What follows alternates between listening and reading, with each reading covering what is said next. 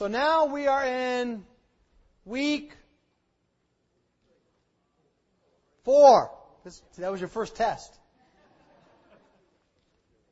Week four of our class about covenant theology. God has a plan for every part of your life.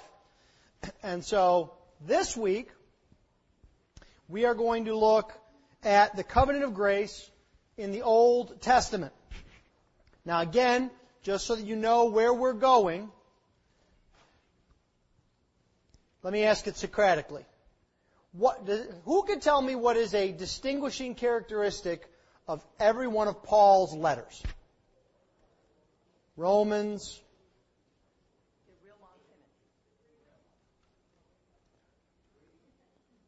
They're almost all divided into how many parts? Two parts, right? Whether it's Romans or Corinthians, 1st or 2nd, or Galatians, you've got the first part where Paul gives you doctrine. Romans is the easiest way to describe this. In Romans, that's uh, chapters 1 through 11. And then you have the implications of this, the application of it, and following on. That's why Romans 12 begins, Now therefore, brothers, I beseech you. And there's application that comes and flows from it. We're doing that here in this class. So we have looked at what is a covenant in week one. We looked at the covenant of works in week two. We looked at the covenant of grace in week three. Now this week, we're going to look at the covenant of grace as it unfolds in the Old Testament. Next week, we'll look at the covenant of grace as it unfolds in the New Testament. And then we will look the week after that at the prophecies in the Old Testament and their fulfillment in the New. And then after that, we're going to move to our application section. And we're going to see how thinking covenantally and understanding how God relates to us affects how we view marriage, work, the church, worship, evangelism, etc. Okay? So that's why it's all the more important for us all to be on the same page theologically. And this is not just so we can pass an exam. This is not just so we can go down the street and show everybody we're smarter than them. This is so that we know this, so that when we go out to apply it, we're applying the truth. Right? We have to apply, but we have to apply the truth. Not just what we think might be true, or could be true. Right? At least you shouldn't, maybe some of you have, you shouldn't go out and fix a car engine just banging around on a hammer, with a hammer. Maybe that'll work. No. Right? Doesn't know how you do it. Alright. So this is where we are. So, now, this is the hard part. You ready? Where do we start? Alright, you're. Okay. What is a covenant? Who remembers what we said a covenant was? It's an agreement or a contract, an agreement between two or more persons. But it's also what?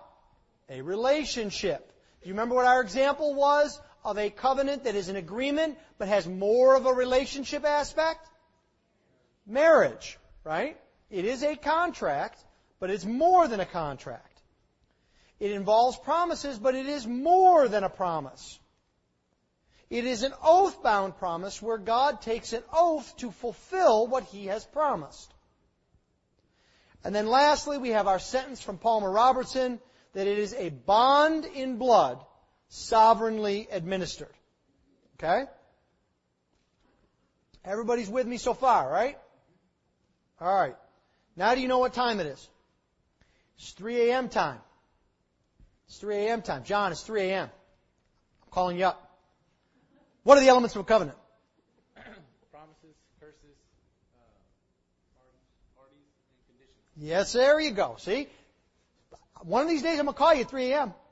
What are the elements of a covenant? There are parties. There is a condition or conditions to be fulfilled. There is a promise or a blessing for fulfilling the condition. And there is also a penalty or a curse for not fulfilling the condition. Why is it important to understand these elements? Can't we just look in the Bible, get out our Strongs, or better yet, get out uh, an iPad version where we can type a search, look for covenant, and then we're done, right?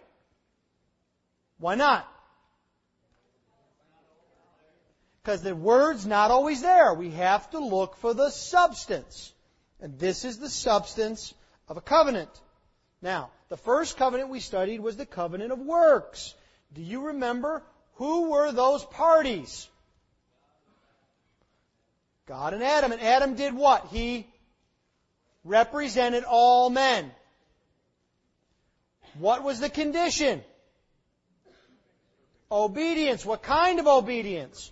Perfect, personal obedience. What was the promise? Eternal life, communion with God forever. And what was the penalty or the curse? Death, spiritual, physical, and judicial. And we saw that Adam broke the covenant of works, and by his breach he fell into what? In a state of sin and misery, culminating in death. Okay? Why is that important to us? And because God keeps His promises, and by His breach, Adam also plunged us into an estate of sin and misery. We then looked at the covenant of grace. And we said that there were two aspects to this covenant of grace, two ways of looking at it. We almost can use the analogy of a coin that has two sides, right? What was the first side of that coin? There was an eternal aspect. And there the focus is on God, the triune God, and His will.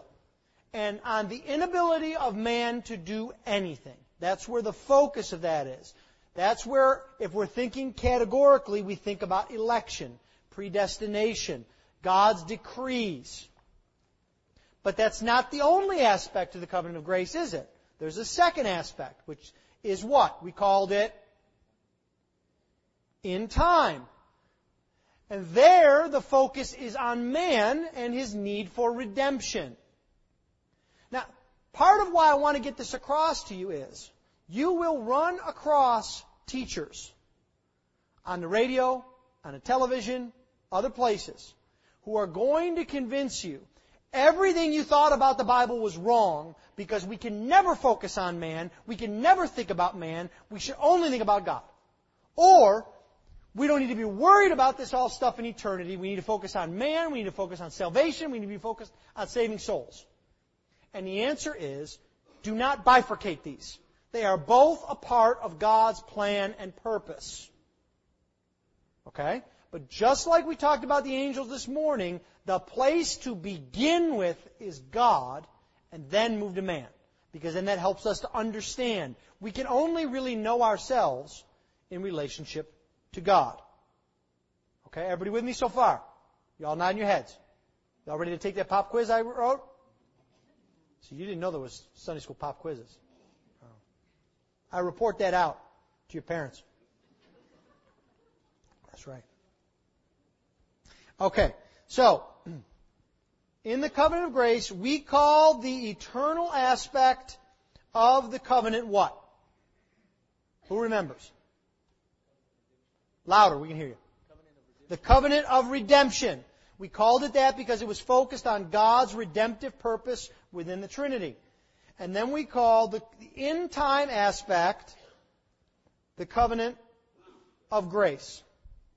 Now, I'm telling you this specifically because if you all get really um, adventuresome and you go and you pull off people's shelves some theology books and you try and find out about this, you're going to be confused because some people are going to talk about the covenant of grace, some people are going to talk about the covenant of redemption, some people are going to talk about both.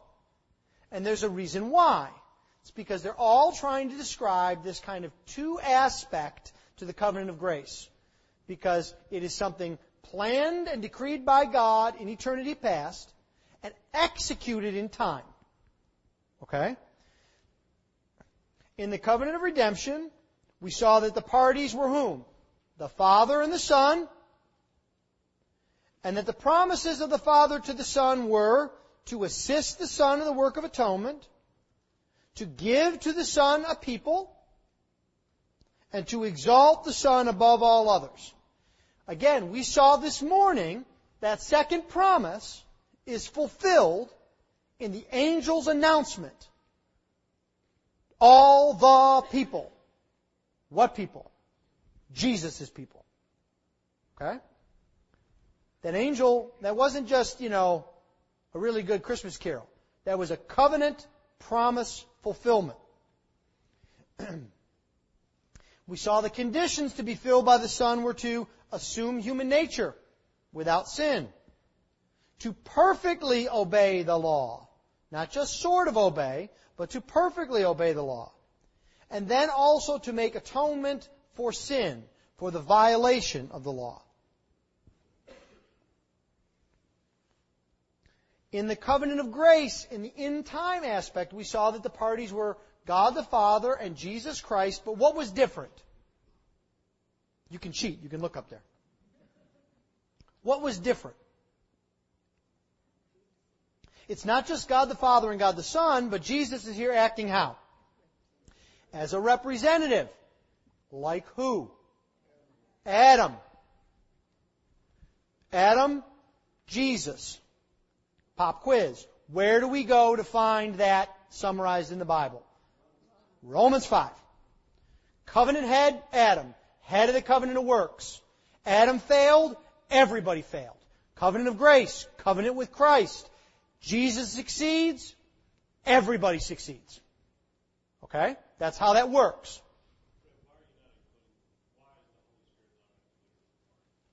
In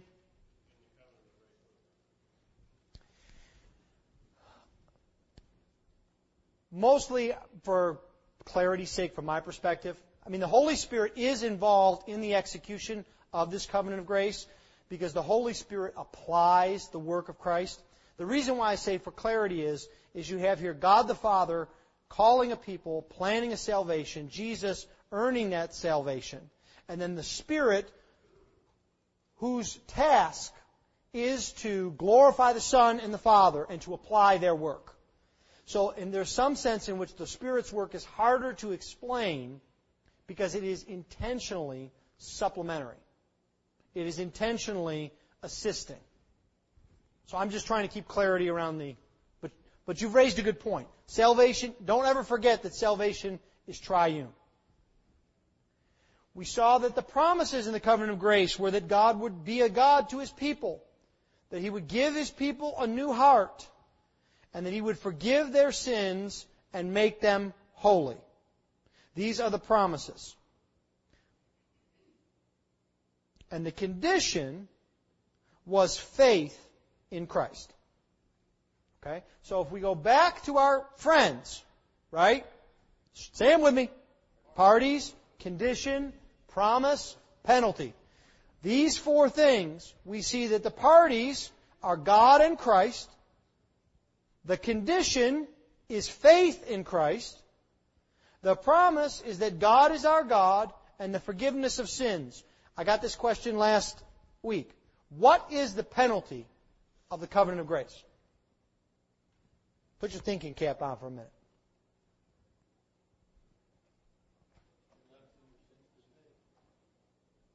That's the covenant of works. No. There is no penalty. Because God always fulfills. God is the one keeping the covenant of grace.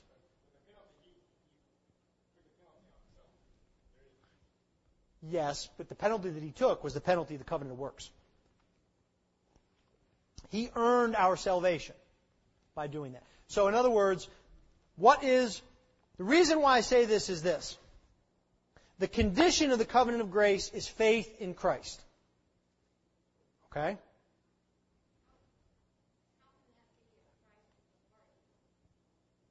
Because that is the condition that God laid down. Christ is acting as a representative for his people. And in order for his people to be a part of this covenant of grace, they must have faith in him. That brings them under his headship. Now, so, stay with me just a little bit here. So, if we think about this, it can be a little bit confusing at first because we're trying to understand works and grace. So, what is the relationship between works and grace? Because of Adam, every person is born under the covenant of works. Every person is born condemned. Every person is a sinner because they sinned in Adam. No one can fulfill the condition of the covenant of works. And that's why Paul says, all have sinned and fall short of the glory of God. That's where the covenant of works leaves us.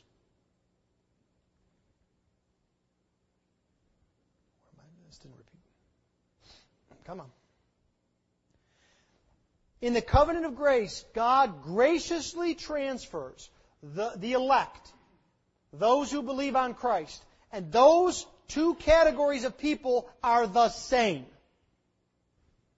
From the covenant headship of Adam to the covenant headship of Christ.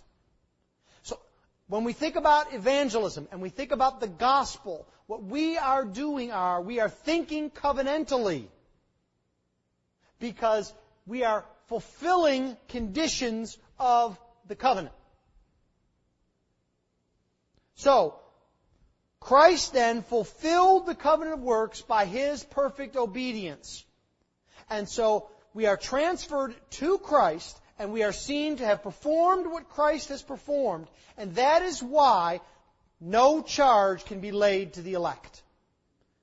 Because you have fulfilled the covenant of works. You have obeyed where Adam did not because Jesus did on your behalf. Chuck. When did, when did work stop and grace start? I mean, The- Jesus is going to die. When did that happen? The covenant of works, what do you mean? When did Jesus' work stop? When did his work stop and when did his grace start? Okay. When did Jesus' work stop? Somebody give me a, somebody give me a Bible verse. It is finished. He lived a perfect life and he finished the atoning death. Okay? So, we, this helps us to understand um, how these two covenants relate. So let's just keep pushing ahead a little bit. So what is this covenant like? We look, it is, it is one of peace and of friendship. It is like a marriage. We've talked about this. And it is everlasting. Now, the question that comes up in our minds is this. We've talked about faith. We've talked about faith as a condition. And if we say, well, if faith is a condition, and if I fulfill the condition, then isn't that my works? Aren't I doing something? Remember, we also talked way back that there were two types of covenants we could make. We could make condition or unilateral and bilateral, unconditional or conditional covenants. And so the question then comes to us is, is this covenant of grace unconditional or is it conditional? Is it grace or is it works? How do we understand this? And you know what the answer is. Is it unconditional or is it conditional? The answer is yes. That's the answer. Now you all are shaking your heads like Fred's lost it. He doesn't know what he's doing. Can't even answer a basic question. What do I mean by that? I'm intentionally not answering the question, right? The covenant is what we call an asymmetrical synergism. Now stop looking up there and look at me for a minute. Who knows what symmetry is? What do we say when someone has a symmetrical face? Same on both sides, right? And you know they do those uh, Photoshop things where they show you your one face really isn't symmetrical with the other side of your face, things like that. Okay, so covenants must have conditions or responsibilities, right? We've been hammering this for week after week after week. What are our elements? Parties, conditions, promises, curse, right? They have to have conditions. But does that mean that God bargains? Does that mean that God puts up a condition for us that He thinks we can fulfill? How does that work? The requirements are synergistic. What do I mean by that? I mean, who has to have faith? Does God have to have faith? Who has to have faith? We do. Two parties. God and man. Who's required to have faith? Man. If man doesn't have faith, can you be saved? The Bible says no. That's a synergistic requirement. But wait a minute. If it's dependent upon me to have faith, then I'm in charge. And God's not. And how can God do things from eternity past? If it's, if I'm just happen to be better at having faith than Ed is, then isn't there a difference between me and Ed? And doesn't God love me because of who I am and not because of who He is? What breaks this conundrum? The requirements are synergistic, but the fulfilling of the requirements are monergistic. Ergistic comes from a Greek word that means energy, action. Mono means one. So what do I mean here? Let me ask the question this way. Chuck, do you have to have faith in Christ to be saved? Where does that faith come from? Whose faith is it? By whom? It comes from God. Could you have had faith apart from the work of God? No. That's what the Bible tells us. It is the gift of God. So the conditions are synergistic and God knows we can't fulfill the conditions. We are dead in our trespasses and sins, Paul says. Right? We have hearts of stone, Ezekiel says. And so God fulfills the condition on our behalf. Just as He does in the application of the covenant works. We'll look at that in a minute. This is how we have to understand the way the Bible flows. I'm going to give you a nice, easy flow chart. There is a condition. God provides. And then we act. It is always in that order. God is always the mover. God is always the one who provides. We cannot believe without God. We cannot have faith without God. We cannot obey without God. We cannot do anything on our own. God is the one who provides for His own condition. And you see, this resolves a problem that we have. Because what we want to do is theologically pick one or the other. We want to either say, it's all God, and so it doesn't matter if I go out and evangelize. It doesn't really matter if I believe. I just have to figure out if I'm elect or not.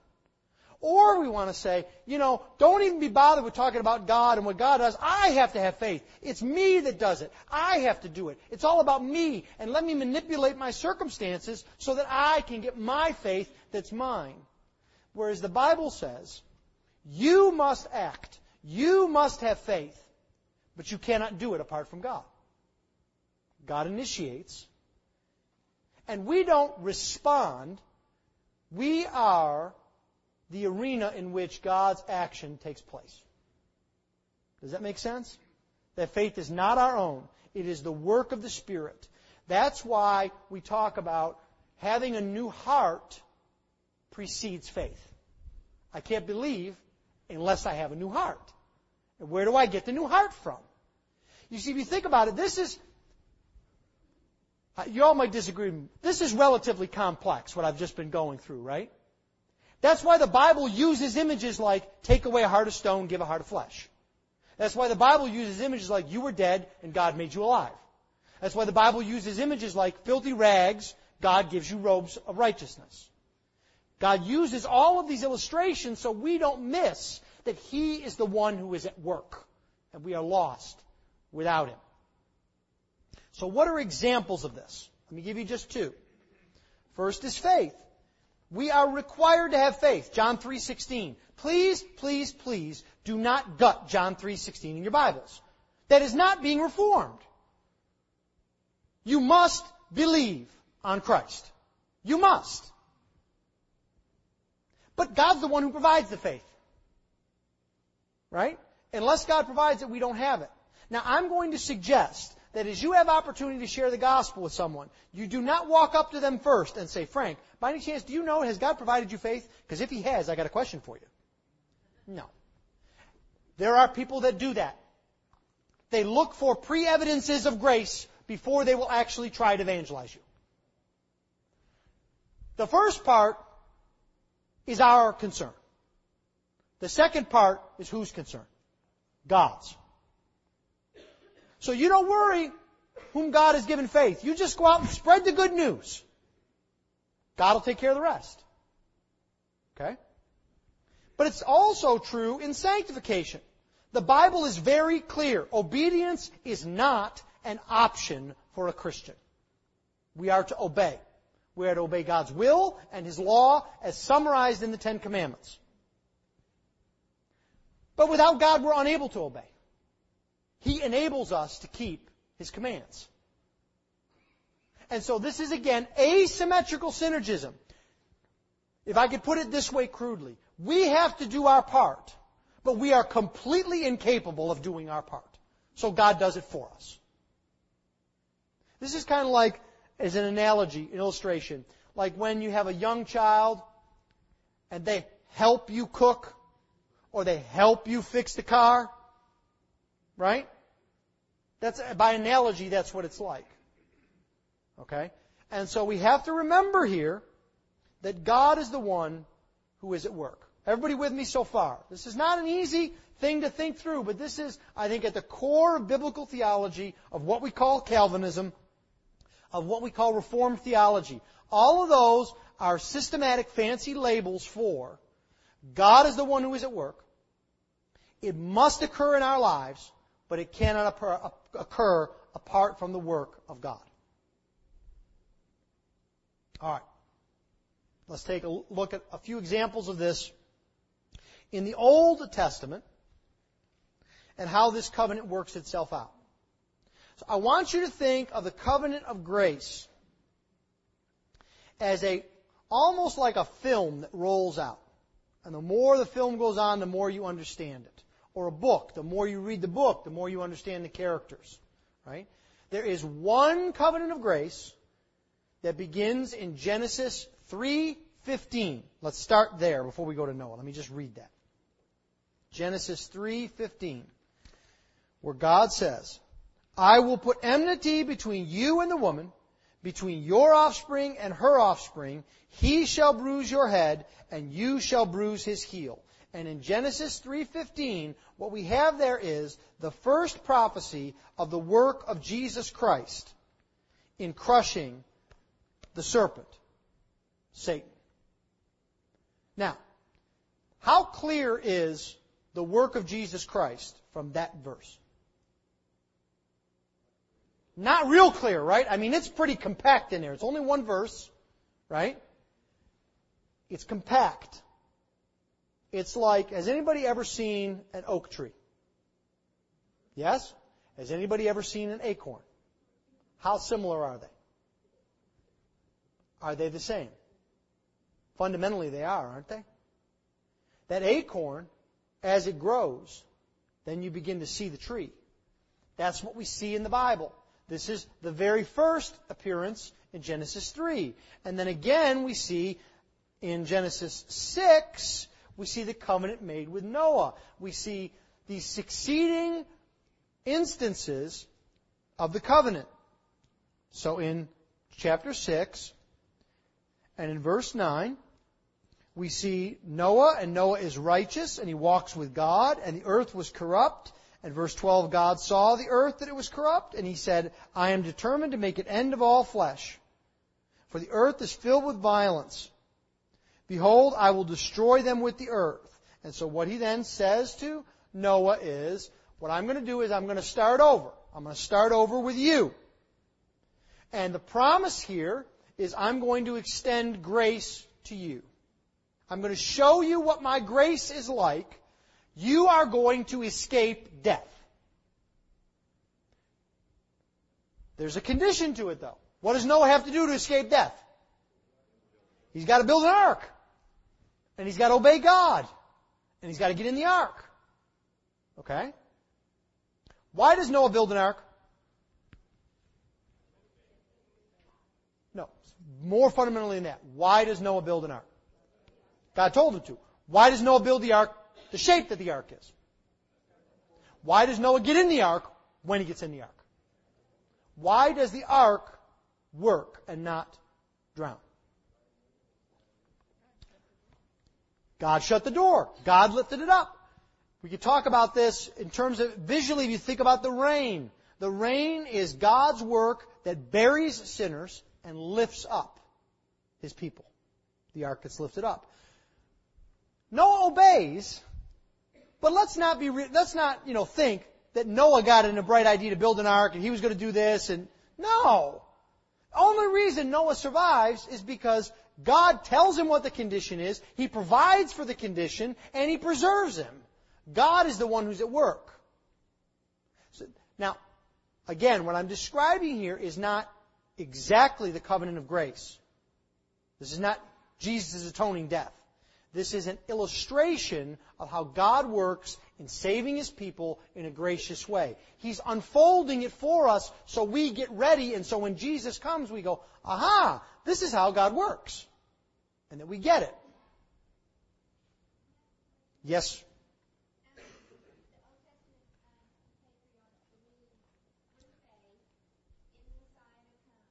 Yes.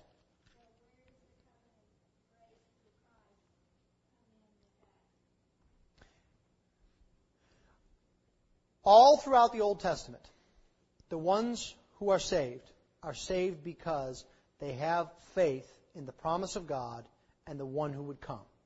And we see this, that's Genesis 3.15.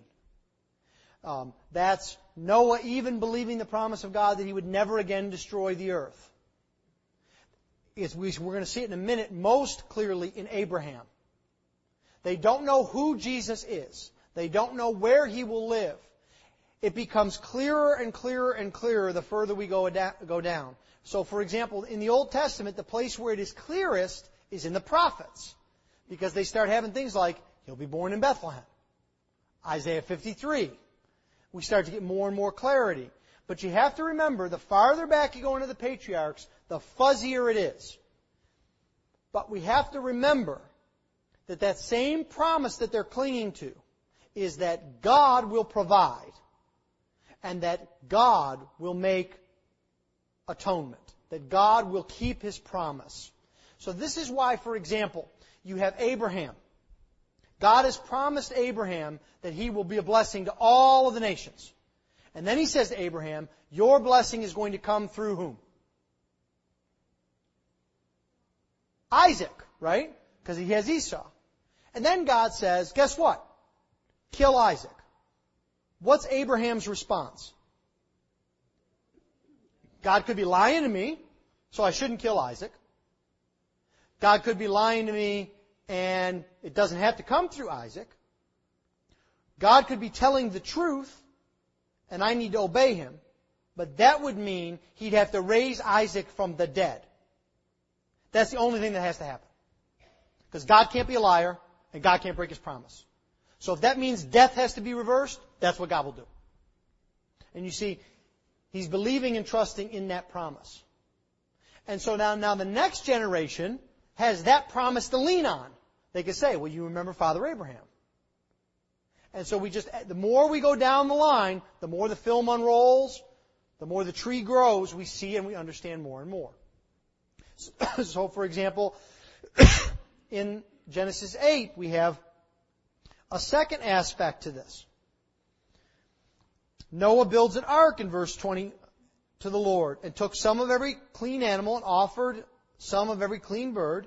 And when the Lord smelt the pleasing aroma, the Lord said in his heart, I will never again curse the ground because of man, for his intention of man's heart is evil from his youth. Neither will I ever again strike down every living creature as I have done. While the earth remains, seed time and harvest, cold and heat, summer and winter, day and night shall not cease. So God is saying here, there is not a final judgment in the context of sacrifice. And so Noah's trying to piece all these parts together. What does this mean? I'm sacrificing. God's not going to curse the earth ever again. He's going to keep me. What does this mean? It means that God is at work, and all Noah can do is trust Him as far as his faith can take him. He, he should not be trying to figure things out. God has promised He would not again destroy all living things. The condition that He gives to Noah for keeping this covenant is that he is to be fruitful and multiply and fill the earth, right? How can Noah be fruitful and multiply and fill the earth? Who does that? God, right? It's the same way that the Israelites in Egypt, the Egyptians go, are all scared because they're multiplying like crazy. Why are they multiplying like crazy? Because God blessed them. It's even clearer in the covenant with Abraham. So we see the covenant of Abraham in a series of steps. In Genesis 12, verses 1 through 9, we see here a promise. God comes to Abraham and he says, I will make you a great nation. But there is a condition. Right? He says, go where I tell you. You have to go to the promised land. Now, how does Abraham know where to go? How does he find out? From God. What happens when Abraham doesn't go to the promised land? When he goes and he wanders off in Egypt, what happens? And then God brings him back. And then he goes wandering off and he does something else, and what happens? God brings him back. And when Abraham gets impatient and he says, you know what, I'm tired of waiting for an heir, I'm going to get myself an heir. And Ishmael is born. Then what happens? God brings him back. Okay? God is fulfilling the condition. You see it, the life of Abraham is a good example. How many times could God have just said, well, you flunked, you're out, you flunked, you're out, you're done, you're out? No. God perseveres with him. God brings him. We see it in Genesis 15, verses 4 through 6. The promise is that he will have many descendants, as many as the stars and as many as the sea on the seashore, that he'll inherit the land. And the condition is, is that he has to obey God, including bondage in Egypt. How does this happen? God brings it about. God is at work in Abraham's life. God is the one who brings them into Egypt. God is the one who brings them out. God is fulfilling his own promise to Abraham. Genesis 17 is, I think, the best example of this. The promise is that he will multiply him exceedingly and give him great descendants. The condition is that he has to walk before God and be blameless. The sign of this is circumcision. And the penalty is that he will be cut off from God's people if he's not circumcised. And you see, what we have here in all of this is God is establishing this covenant. He's establishing a sign of this covenant to remind them that He is at work. And this is how God works. He condescends so that we can understand what He has promised to us. So Abraham is given all sorts of promises. He's given a promise of a seed. He's given a promise of land. He is given a promise of the presence of God. And he is given the promise of the nations. And this is repeated again and again. Now, the key to all of this is in Genesis 15. Turn with me if you've got Bibles to Genesis 15.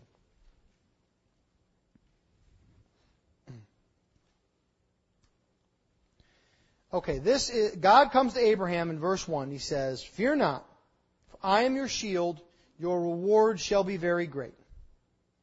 And Abraham says, Well, you know, I don't know because I don't have any kids. How am I going to be great? How am I going to be a blessing to the nations? I don't have any heirs, Lord. My heir is this guy, Eliezer of Damascus. You give me no offspring, and behold, the word of the Lord came to him. This man shall not be your heir your own son shall be your heir. And he brought him outside and he said, Look at the stars. You can't number them, you can't number your offspring. And then what he says is, he says in verse 9, Bring me a heifer, a female goat, a ram, a dove, and a young pigeon. And he says, Cut each of these in half. And what he does is he's setting up a covenant ceremony. You remember one of our last definitions of a covenant is what? A bond in blood, sovereignly administered, a bond, bond sealed in blood. And you remember we said that covenants were treaties, the bond in blood part, the Hebrew word is cut, is because what they would say is they would take animals and they would set up a walkway and they take the ram and they chop it in half, and they put half over here and half over here. And they take a dove and they chop it in half and put half over here, half over here. Cow, whole nine yards. They do it. So you got half an animal on one side, half an animal on the other side. And then the big king would say to the little king, all right, we have a covenant. We have a treaty. You walk between the animals. And what that means is to the whole world, everybody that's watching, if you don't keep the covenant, you're going to be like these animals split in half. I'm going to split you in half. And that's what they did. This is why you read all in the Bible about when Israel rebels against some overlord, what do they do? They send an army to go crush them. That's what they do. That's how things worked in the old days. Still kind of how they work now.